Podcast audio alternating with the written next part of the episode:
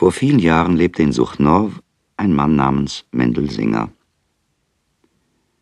Er war fromm, gottesfürchtig und gewöhnlich, ein ganz alltäglicher Jude. Er übte den schlichten Beruf eines Lehrers aus. In seinem Haus, das nur aus einer geräumigen Küche bestand, vermittelte er Kindern die Kenntnis der Bibel. Er lehrte mit ehrlichem Eifer und ohne aufsehenerregenden Erfolg. Hunderttausende vor ihm hatten wie er gelebt und unterrichtet. Unbedeutend wie sein Wesen war sein blasses Gesicht. Ein Vollbart von einem gewöhnlichen Schwarz umrahmte es ganz. Den Mund verdeckte der Bart. Die Augen waren groß, schwarz, träge und halb verhüllt von schweren Lidern. Auf dem Kopf saß eine Mütze aus schwarzem Seidenrips, einem Stoff, aus dem manchmal unmoderne und billige Krawatten gemacht werden. Der Körper steckte im halblangen, landesüblichen jüdischen Kaftan, dessen Schöße flatterten, wenn Mendelsinger durch die Gasse eilte und die mit hartem, regelmäßigem Flügelschlag an die Schäfte der hohen Lederstiefel pochten. Singer schien wenig Zeit zu haben und lauter dringende Ziele. Gewiss war sein Leben ständig schwer und zuweilen sogar eine Plage. Eine Frau und drei Kinder musste er kleiden und nähren. Mit einem vierten ging sie schwanger. Gott hatte seinen Lenden Fruchtbarkeit verliehen, seinem Herzen Gleichmut und seinen Händen Armut. Sie hatten kein Gold zu wägen und keine Banknoten zu zählen. Dennoch rann sein Leben stetig dahin, wie ein kleiner armer Bach zwischen kärglichen Ufern. Jeden Morgen dankte Mendel Gott für den Schlaf, für das Erwachen und den anbrechenden Tag. Wenn die Sonne unterging, betete er noch einmal.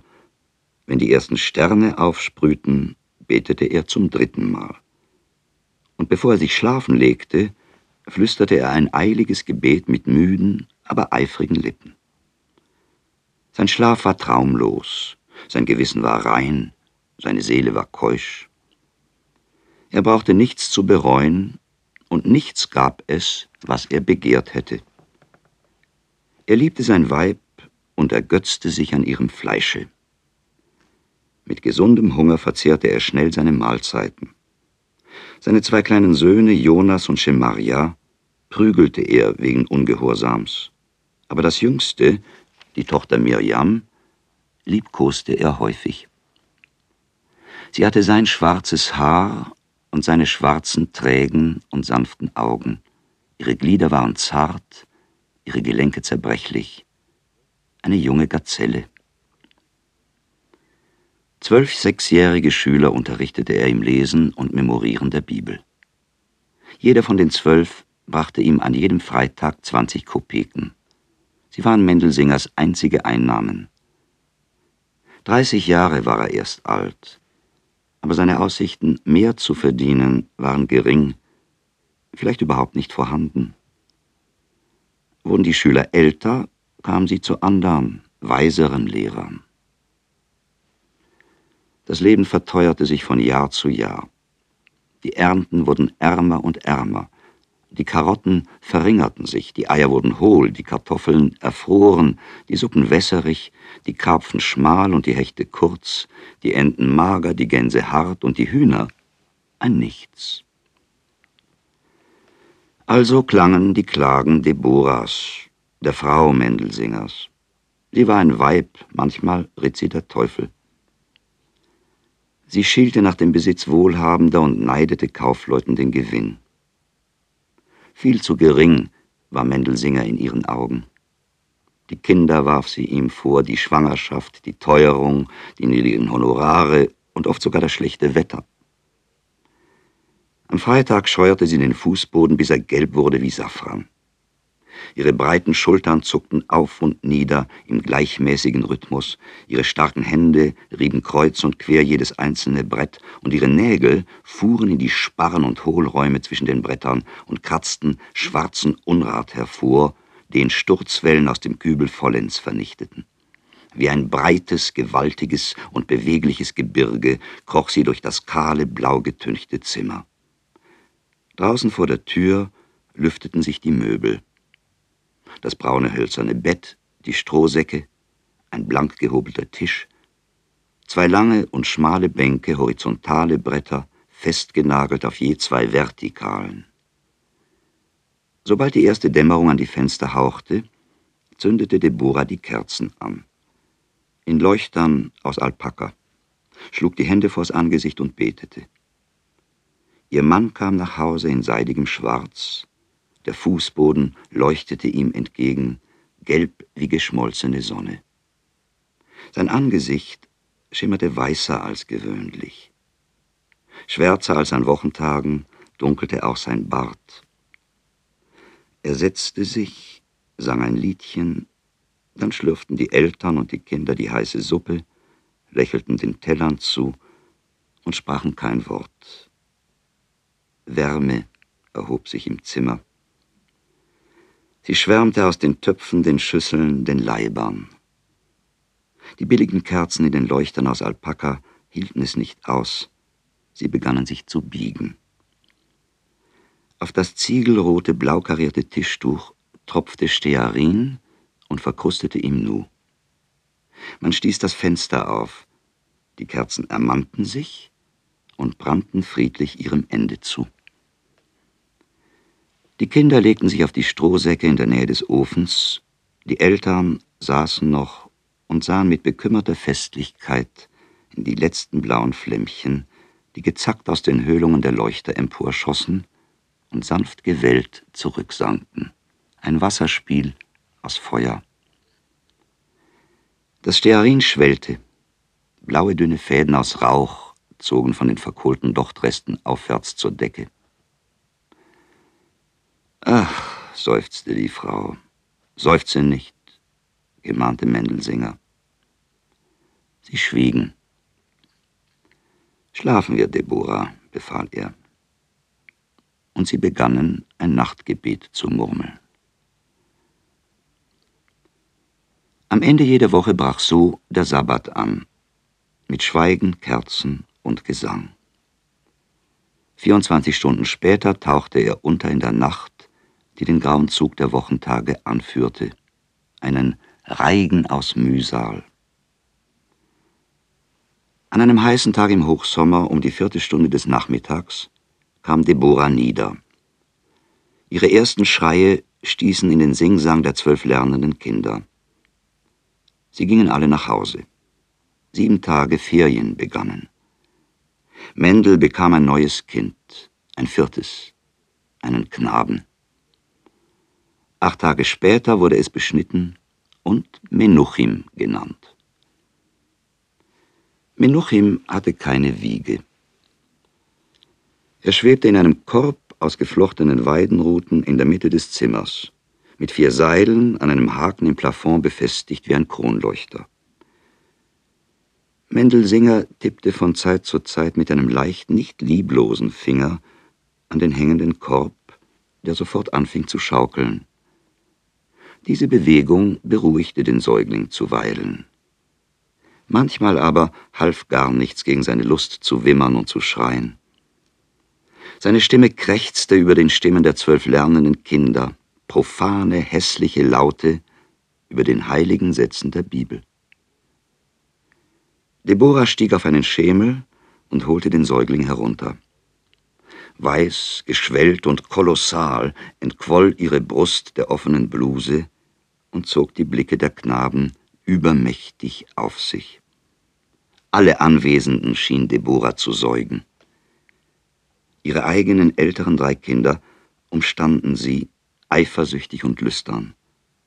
Stille brach ein. Man hörte das Schmatzen des Säuglings. Die Tage dehnten sich zu Wochen, die Wochen wuchsen sich zu Monaten aus, zwölf Monate machten ein Jahr. Menuchin trank immer noch die Milch seiner Mutter, eine schüttere, klare Milch. Sie konnte ihn nicht absetzen. Im dreizehnten Monat seines Lebens begann er Grimassen zu schneiden und wie ein Tier zu stöhnen, in jagender Hast zu atmen und auf eine noch nie dagewesene Art zu keuchen. Sein großer Schädel hing schwer wie ein Kürbis an seinem dünnen Hals.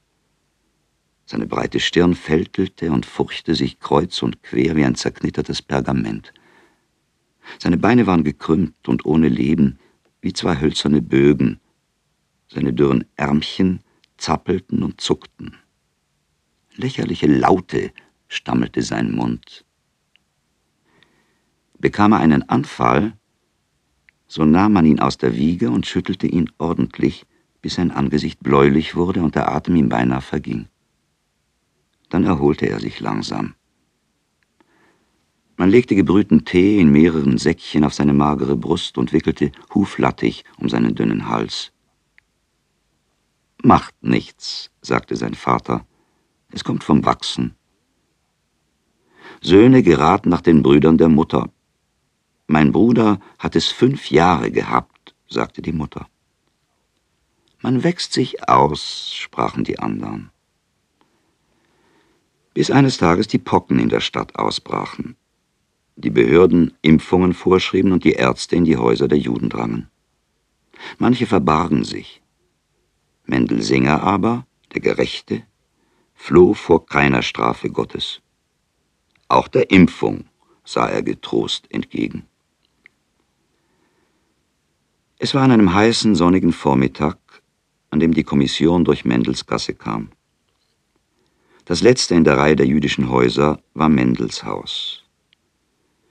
Mit einem Polizisten, der ein großes Buch im Arm trug, ging der Dr. Soltisjuk mit wehendem, blondem Schnurrbart im braunen Angesicht, einen goldgerändeten Kneifer auf der geröteten Nase, mit breiten Schritten in knarrend gelben Ledergamaschen und den Rock der Hitze wegen über die blaue Rubaschka lässig gehängt, dass die Ärmel wie noch ein paar Arme aussahen, die ebenfalls bereit schienen, Impfungen vorzunehmen.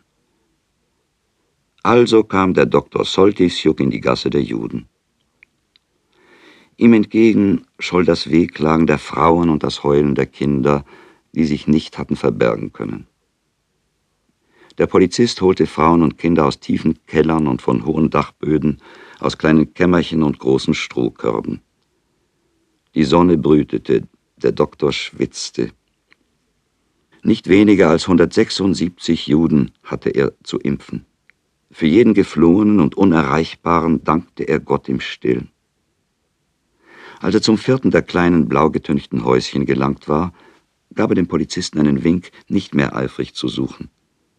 Immer stärker schwoll das Geschrei, je weiter der Doktor ging. Es wehte vor seinen Schritten einher. Das Geheul derjenigen, die sich noch fürchteten, verband sich mit dem Fluchen der bereits Geimpften.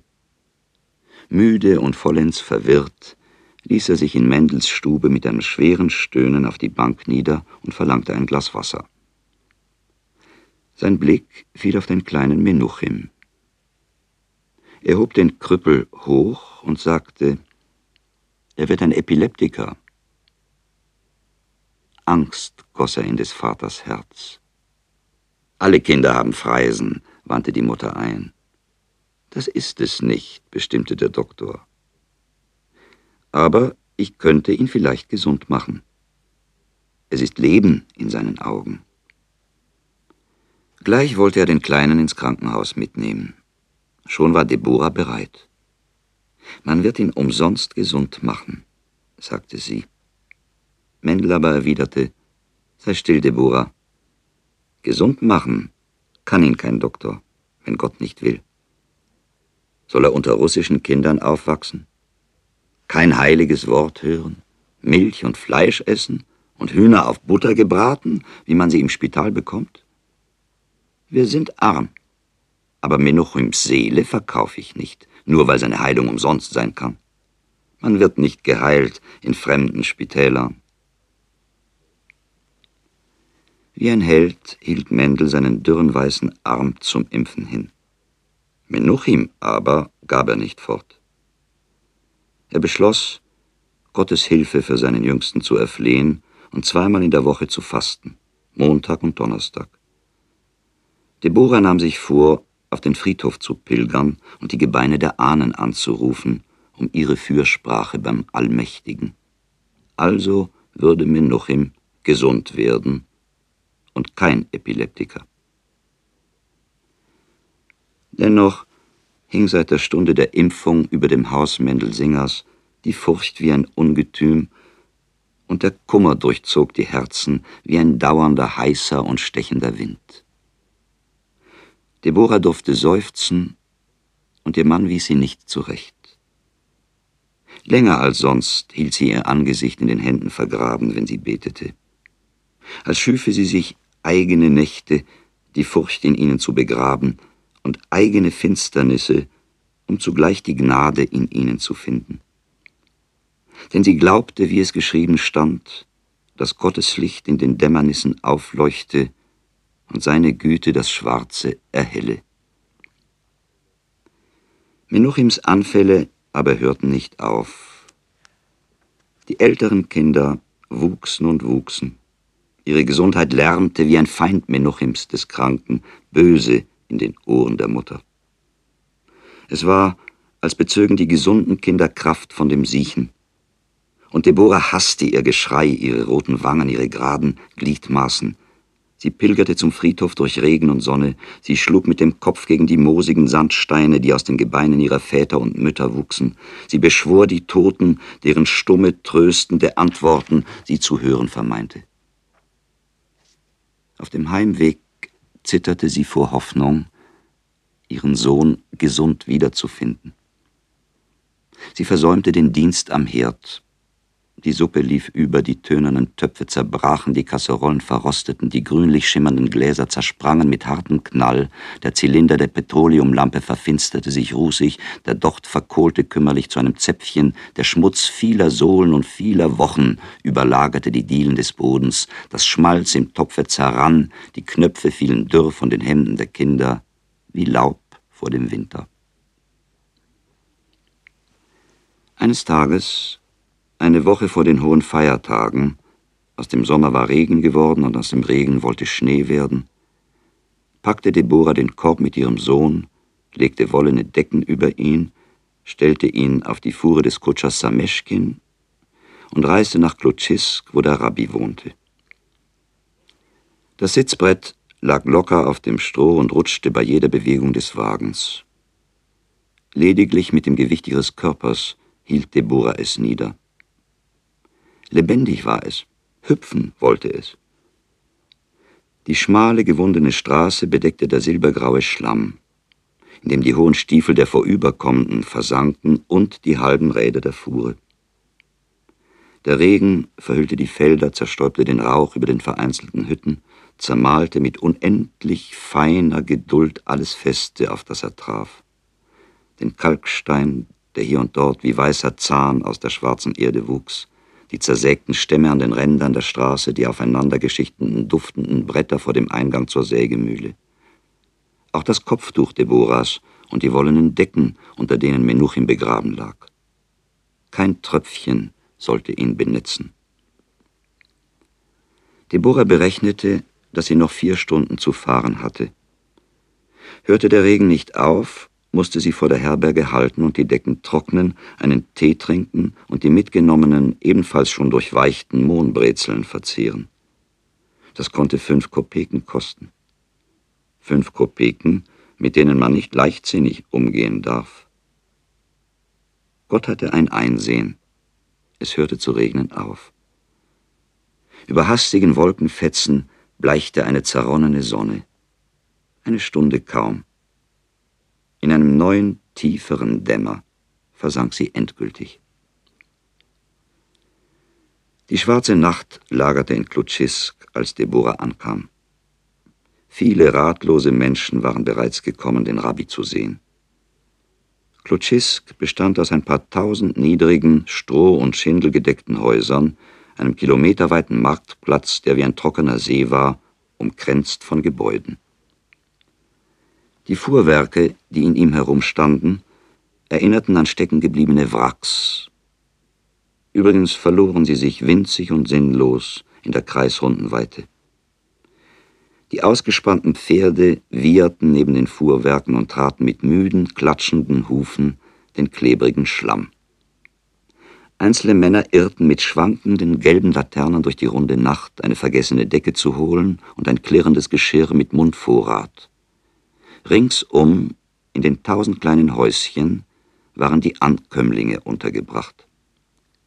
Sie schliefen auf Pritschen neben den Betten der Einheimischen, die Siechen, die Krummen, die Lahmen, die Wahnsinnigen, die Idiotischen, die Herzschwachen, die Zuckerkranken, die den Krebs im Leibe trugen, deren Augen mit Trachom verseucht waren, Frauen mit unfruchtbarem Schoß, Mütter mit missgestalteten Kindern, Männer, denen Gefängnis oder Militärdienst drohte, Deserteure, die um eine geglückte Flucht baten, von Ärzten aufgegebene, von der Menschheit verstoßene, von der irdischen Gerechtigkeit misshandelte, bekümmerte, sehnsüchtige, verhungernde und satte, Betrüger und Ehrliche, alle, alle, alle. Deborah wohnte bei Kluziska-Verwandten ihres Mannes. Sie schlief nicht. Die ganze Nacht kauerte sie neben dem Korb Menuchims in der Ecke, neben dem Herd. Finster war das Zimmer. Finster war ihr Herz. Sie wagte nicht mehr, Gott anzurufen. Er schien ihr zu hoch, zu groß, zu weit, unendlich hinter unendlichen Himmeln. Eine Leiter aus Millionen Gebeten hätte sie haben müssen, um einen Zipfel von Gott zu erreichen. Sie suchte nach toten Gönnern, rief die Eltern an, den Großvater Menuchims, nach dem der Kleine hieß, dann die Erzväter der Juden Abraham, Isaac und Jakob, die Gebeine Mosis und zum Schluss die Erzmütter. Wo immer eine Fürsprach möglich war, schickte sie einen Seufzer vor. Sie pochte an hundert Gräber, an hundert Türen des Paradieses. Vor Angst, dass sie morgen den Rabbi nicht erreichen würde, weil zu viel Bittende da waren, betete sie zuerst um das Glück, rechtzeitig vordringen zu können, als wäre die Gesundung ihres Sohnes dann schon ein Kinderspiel. Endlich sah sie durch die Ritzen der schwarzen Fensterläden ein paar fahle Streifen des Morgens. Schnell erhob sie sich. Sie zündete die trockenen Kienspäne an, die auf dem Herd lagen, suchte und fand einen Topf, holte den Samovar vom Tisch, warf die brennenden Späne hinein, schüttete Kohle nach, fasste das Gefäß an beiden Henkeln, bückte sich und blies hinein, dass die Funken herausstoben und um ihr Angesicht knisterten. Es war, als handelte sie nach einem geheimnisvollen Ritus. Bald siedete das Wasser, bald kochte der Tee. Die Familie erhob sich. Sie setzten sich vor irdene braune Geschirre und tranken. Da hob Deborah ihren Sohn aus dem Korb. Er winselte. Sie küsste ihn schnell und viele Male mit einer rasenden Zärtlichkeit. Ihre feuchten Lippen knallten auf das graue Angesicht, die dürren Händchen, die krummen Schenkel, den aufgedunsenen Bauch des Kleinen. Es war, als schlüge sie das Kind mit ihrem liebenden mütterlichen Mund. Hierauf packte sie ihn ein, schnürte einen Strick um das Paket und hängte sich ihren Sohn um den Hals, damit ihre Hände frei würden. Platz wollte sie sich schaffen im Gedränge vor der Tür des Rabbi.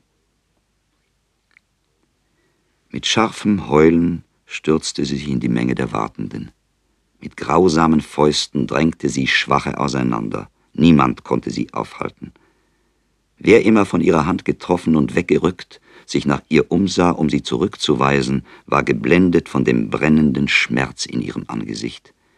Ihrem offenen roten Mund, aus dem ein sengender Hauch zu strömen schien, von dem kristallenen Leuchten der großen rollenden Tränen, von den Wangen, die in hellroten Flammen standen, von den dicken blauen Adern am gereckten Hals, in denen sich die Schreie sammelten, ehe sie ausbrachen. Wie eine Fackel wehte Deborah einher mit einem einzigen grellen Schrei, hinter dem die grauenhafte Stille einer ganzen gestorbenen Welt einstürzte, fiel Deborah vor der endlich erreichten Tür des Rabbi nieder. Die Klinke in der gereckten Rechten. Mit der linken trommelte sie gegen das braune Holz. Menuchim schleifte vor ihr her am Boden. Jemand machte die Tür auf. Der Rabbi stand am Fenster. Er kehrte ihr den Rücken. Ein schwarzer, schmaler Strich. Plötzlich wandte er sich um. Sie blieb an der Schwelle. Auf beiden Armen bot sie ihren Sohn dar, wie man ein Opfer bringt. Sie erhaschte einen Schimmer von dem bleichen Angesicht des Mannes, das eins zu sein schien mit seinem weißen Bart. Sie hatte sich vorgenommen, in die Augen des Heiligen zu sehen, um sich zu überzeugen, dass wirklich in ihnen die mächtige Güte lebe. Aber nun sie hier stand, lag ein See von Tränen vor ihrem Blick, und sie sah den Mann hinter einer weißen Welle aus Wasser und Salz. Er hob die Hand, zwei dürre Finger glaubte sie zu erkennen, Instrumente des Segens. Aber ganz nah hörte sie die Stimme des Rabbi, obwohl er nur flüsterte. Menuchim, Mendels Sohn, wird gesund werden. Seinesgleichen wird es nicht viele geben in Israel. Der Schmerz wird ihn weise machen, die Hässlichkeit gütig, die Bitternis milde und die Krankheit stark. Seine Augen werden weit sein und tief, seine Ohren hell und voll Widerhall. Sein Mund wird schweigen, aber wenn er die Lippen auftun wird, werden sie Gutes künden. Hab keine Furcht und geh nach Haus. Wann, wann, wann wird er gesund werden? flüsterte Deborah. Nach langen Jahren, sagte der Rabbi. Aber frage mich nicht weiter, ich habe keine Zeit und ich weiß nichts mehr. Verlass deinen Sohn nicht.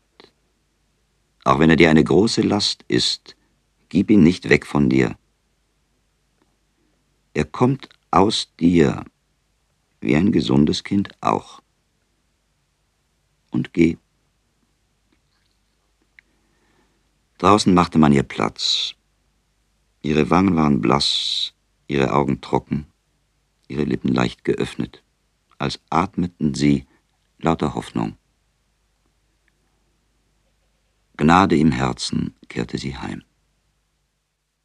Als Deborah heimkehrte, traf sie ihren Mann am Herd. Unwillig besorgte er das Feuer, den Topf, die hölzernen Löffel. Sein gerader Sinn war auf die einfachen, irdischen Dinge gerichtet und vertrug kein Wunder im Bereich der Augen. Er lächelte über den Glauben seiner Frau an den Rabbi. Seine schlichte Frömmigkeit bedurfte keiner vermittelnden Gewalt zwischen Gott und den Menschen. Menuchim wird gesund werden, aber es wird lange dauern. Mit diesen Worten betrat Deborah das Haus. Es wird lange dauern, wiederholte Mendel wie ein böses Echo. Deborah hängte seufzend den Korb wieder an den Plafond. Die älteren drei Kinder kamen vom Spiel. Sie fielen über den Korb her, den sie schon einige Tage vermisst hatten, und ließen ihn heftig pendeln. Mendelsinger ergriff mit beiden Händen seine Söhne Jonas und Schemaria. Mirjam, das Mädchen, flüchtete zur Mutter. Mendel kniff seine Söhne in die Ohren, sie heulten auf. Er schnallte den Hosengurt ab und schwang ihn durch die Luft. Als gehörte das Leder noch zu seinem Körper, als wäre es die natürliche Fortsetzung seiner Hand, fühlte Mendelsinger jeden klatschenden Schlag, der die Rücken seiner Söhne traf. Ein unheimliches Getöse brach los in seinem Kopf. Die warnenden Schreie seiner Frau fielen in seinen eigenen Lärm. Unbedeutend vergingen sie darin. Es war, als schüttete man Gläser Wasser in ein aufgeregtes Meer. Er fühlte nicht, wo er stand. Er wirbelte mit dem schwingenden, knallenden Gürtel umher, traf die Wände, den Tisch, die Bänke und wusste nicht, ob ihn die verfehlten Schläge mehr freuten oder die gelungenen. Endlich klang es drei von der Wanduhr die Stunde, in der sich die Schüler am Nachmittag versammelten. Mit leerem Magen, denn er hatte nichts gegessen, die würgende Aufregung noch in der Kehle, begann Mendel Wort für Wort, Satz auf Satz aus der Bibel vorzutragen. Der helle Chor der Kinderstimmen wiederholte Wort für Wort, Satz für Satz. Es war, als würde die Bibel von vielen Glocken geläutet. Wie Glocken schwangen auch die Oberkörper der Lernenden vorwärts und zurück. Indes über den Köpfen der Korb Menuchims fast in gleichem Rhythmus pendelte. Heute nahmen Mendels Söhne am Unterricht teil. Des Vaters Zorn versprühte, erkaltete, erlosch, weil sie im klingenden Vorsagen den anderen voran waren. Um sie zu erproben, verließ er die Stube. Der Chor der Kinder läutete weiter, angeführt von den Stimmen der Söhne. Er konnte sich auf sie verlassen. Jonas, der Ältere, war stark wie ein Bär. Schemaria, der Jüngere, war schlau wie ein Fuchs. Stampfend trottete Jonas einher, mit vorgeneigtem Kopf, mit hängenden Händen, strotzenden Backen, ewigem Hunger, gekräuseltem Haar, das heftig über die Ränder der Mütze wucherte. Sanft und beinahe schleichend, mit spitzem Profil, immer wachen hellen Augen, dünnen Armen, in der Tasche vergrabenen Händen, folgte ihm sein Bruder Schemaria. Niemals brach ein Streit zwischen ihnen aus. Zu ferne waren sie einander. Getrennt waren ihre Reiche und Besitztümer. Sie hatten ein Bündnis geschlossen.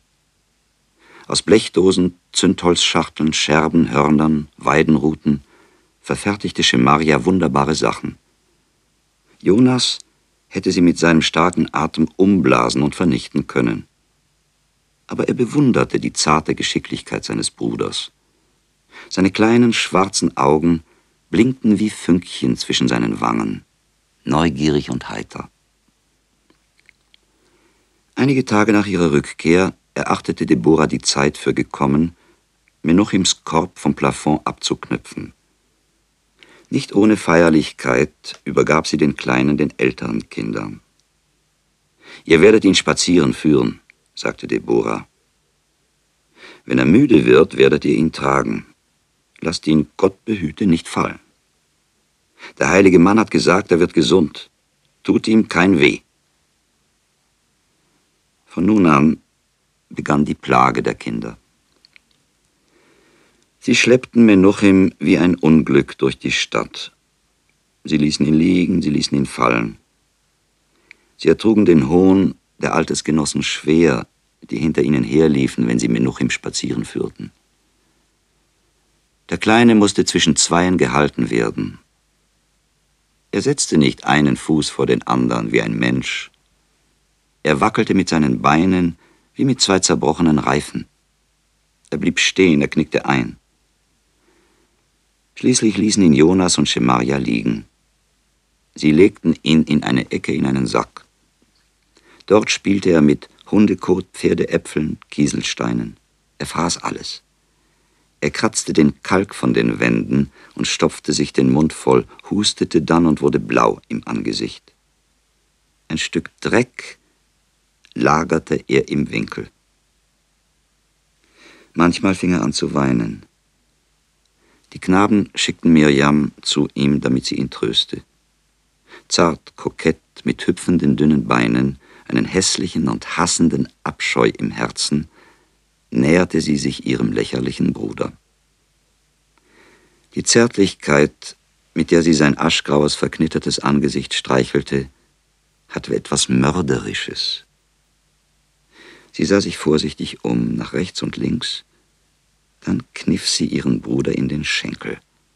Er heulte auf. Nachbarn sahen aus den Fenstern. Sie verzerrte das Angesicht zur weinerlichen Grimasse. Alle Menschen hatten Mitleid mit ihr und fragten sie aus.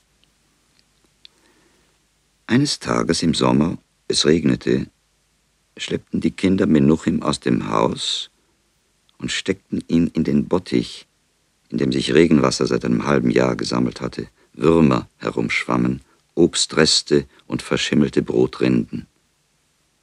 Sie hielten ihn an den krummen Beinen und stießen seinen grauen, breiten Kopf ein Dutzendmal ins Wasser. Dann zogen sie ihn heraus. Mit klopfenden Herzen, roten Wangen, in der freudigen und grausigen Erwartung, einen Toten zu halten. Aber Menuchim lebte. Er röchelte, spuckte das Wasser aus, die Würmer, das verschimmelte Brot, die Obstreste und lebte. Nichts geschah ihm. Da trugen ihn die Kinder schweigsam und voller Angst ins Haus zurück. Eine große Furcht vor Gottes kleinem Finger, der eben ganz leise gewinkt hatte, ergriff die zwei Knaben und das Mädchen. Den ganzen Tag sprachen sie nicht zueinander. Ihre Zungen lagen gefesselt an den Gaumen, ihre Lippen öffneten sich, ein Wort zu formen, aber kein Ton bildete sich in ihren Kehlen. Es hörte zu regnen auf, die Sonne erschien, die Bächlein flossen munter an den Rändern der Straßen. Es wäre an der Zeit gewesen, die Papierschiffchen loszulassen und zuzusehen, wie sie dem Kanal entgegenschwimmen. Aber gar nichts geschah. Die Kinder krochen ins Haus zurück wie Hunde.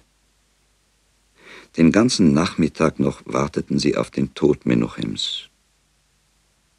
Menuchim starb nicht.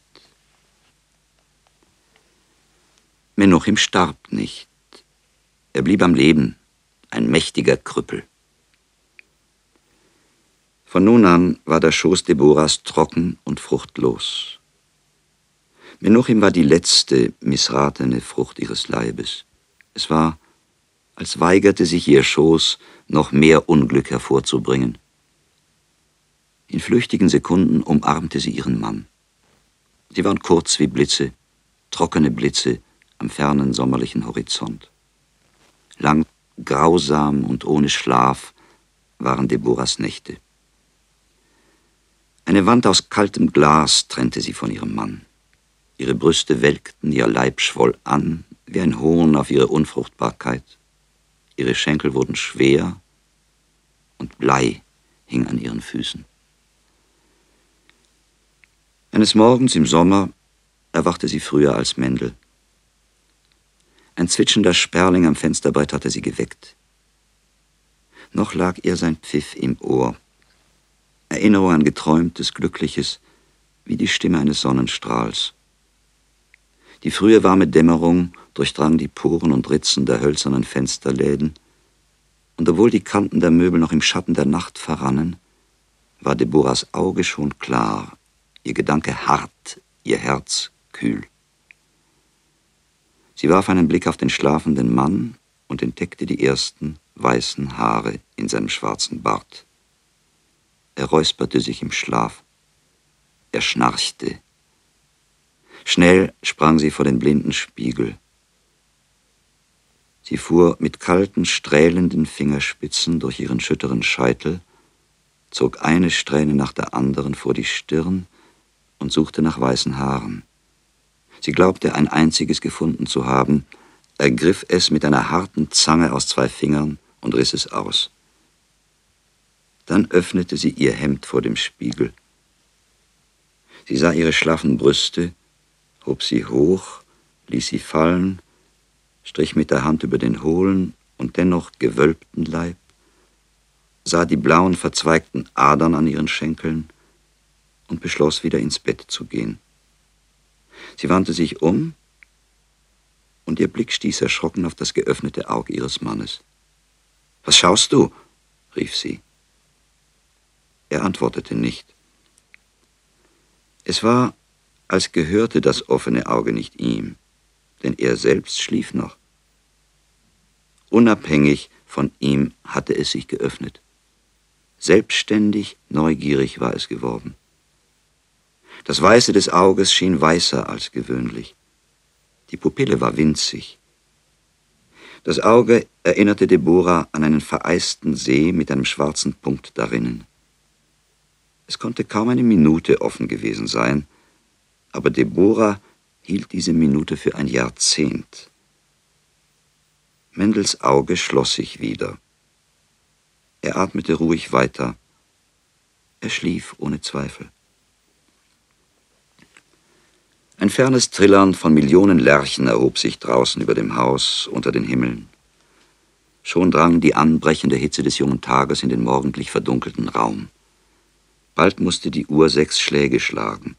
Die Stunde, in der Mendelsinger aufzustehen pflegte. Deborah rührte sich nicht. Sie blieb stehen, wo sie gestanden war, als sie sich wieder dem Bett zugewandt hatte, den Spiegel im Rücken. Nie hatte sie so stehend gelauscht, ohne Zweck, ohne Not, ohne Neugier, ohne Lust. Sie wartete auf gar nichts, aber es schien ihr, dass sie auf etwas Besonderes warten müsste. Alle ihre Sinne waren wach wie nie, und noch ein paar unbekannte, neue Sinne waren erwacht zur Unterstützung der alten. Sie sah, hörte, fühlte tausendfach, und gar nichts geschah. Nur ein Sommermorgen brach an, nur Lerchen trillerten in unerreichbarer Ferne, nur Sonnenstrahlen zwängten sich mit heißer Gewalt durch die Ritzen der Läden, und die breiten Schatten an den Rändern der Möbelstücke wurden schmäler und schmäler, und die Uhr tickte und holte zu sechs Schlägen aus, und der Mann atmete. Lautlos lagen die Kinder in der Ecke neben dem Herd, Deborah sichtbar, aber weit, wie in einem anderen Raum. Gar nichts geschah. Dennoch schien Unendliches geschehen zu wollen. Die Uhr schlug wie eine Erlösung. Mendelsinger erwachte, setzte sich gerade im Bett auf und starrte verwundert auf seine Frau. Warum bist du nicht im Bett? fragte er und rieb sich die Augen. Er hustete und spuckte aus. Gar nichts an seinen Worten und an seinem Gehaben verriet, dass sein linkes Auge offen gewesen war und selbstständig geschaut hatte. Vielleicht wusste er nichts mehr. Vielleicht hatte sich Deborah getäuscht.